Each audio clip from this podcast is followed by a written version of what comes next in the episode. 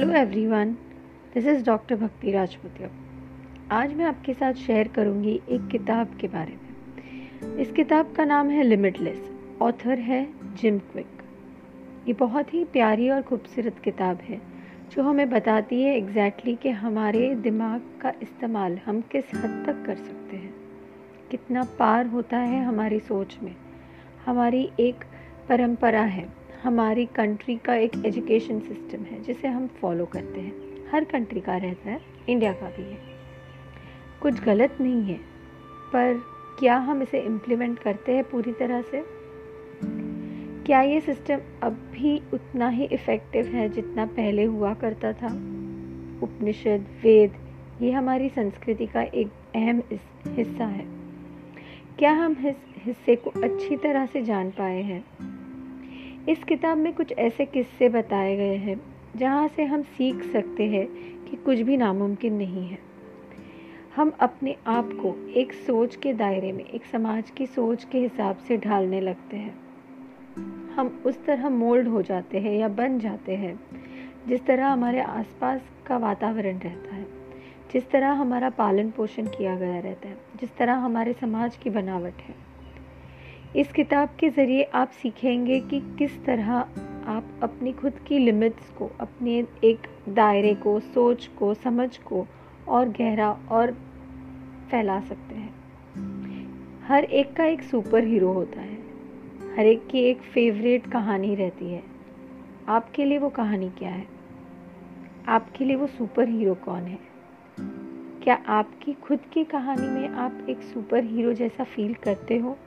और अगर नहीं करते हो तो this is the right time ये राइट समय है कि आप बने वो सुपर हीरो अपने लिए, अपनी स्टोरी के लिए, ना कि किसी और के लिए. एक मकसद रहता है हर एक की ज़िंदगी में, जिसकी वजह से हम आगे बढ़ पाते हैं. कभी कभार वो मकसद नहीं मिलता, या फिर हम उसे ढूंढना नहीं चाहते. एक बहुत सिंपल चीज़ है, मकसद के रहने से हम आगे बढ़ सकते हैं. तो कैसे जाने वो मकसद? कैसे पहचाने उसे? अगर कोई सीमाएँ नहीं होती सीखने के लिए, कोई लिमिट्स नहीं होती नॉलेज के लिए, ज्ञान बढ़ाने के लिए हर जगह से आपके पास कई सारे मीडियम्स हैं। सोशल मीडियाज़ है, किताबें हैं एनसाइक्लोपीडियाज़ है।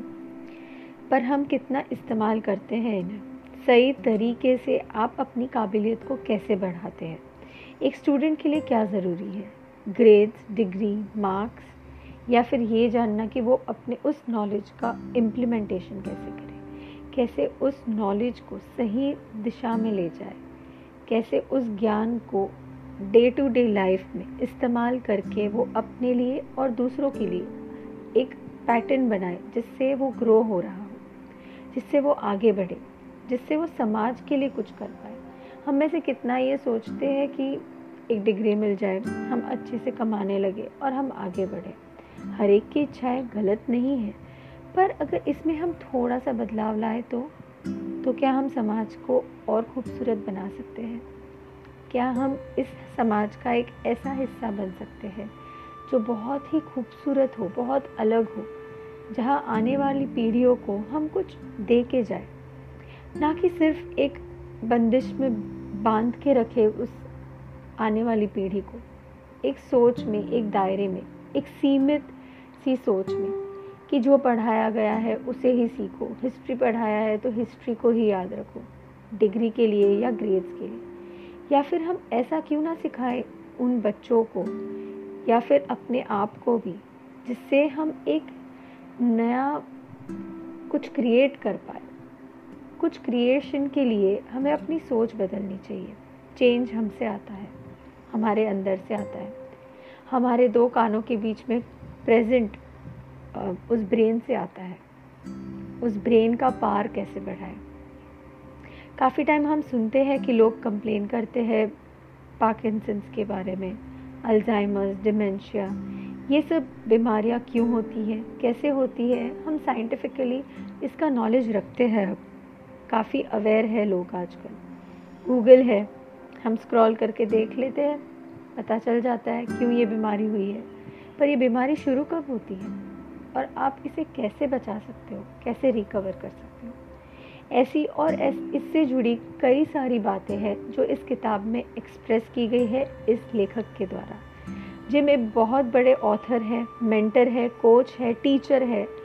आप यूट्यूब पे गूगल पे उनके बारे में अनगिनत आर्टिकल्स अनगिनत वीडियोस पॉडकास्ट सुन सकते हो, पढ़ सकते हो, उनके साथ कम्युनिकेट भी कर सकते हो और सीख भी सकते हो। मेरा मकसद है इस किताब के कुछ पन्नों को आप तक पहुंचाना। हिंदी में, इंग्लिश में, इसलिए ताकि हम आसानी से कनेक्ट हो पाए। आजकल कनेक्ट करना बहुत ज़रूरी है लोगों के साथ। क्यों ज़रूरी है, ये हम सब जानते हैं। कोविड की वजह से हम सब घर पे हैं। हम कई तरह के मीडियम से एक्सपोज हैं। कई तरह की सोशल मीडियाज़ पे हम आर्टिकल्स पढ़ते हैं। हम सबका माइंडसेट चेंज करने का वक्त आ चुका है।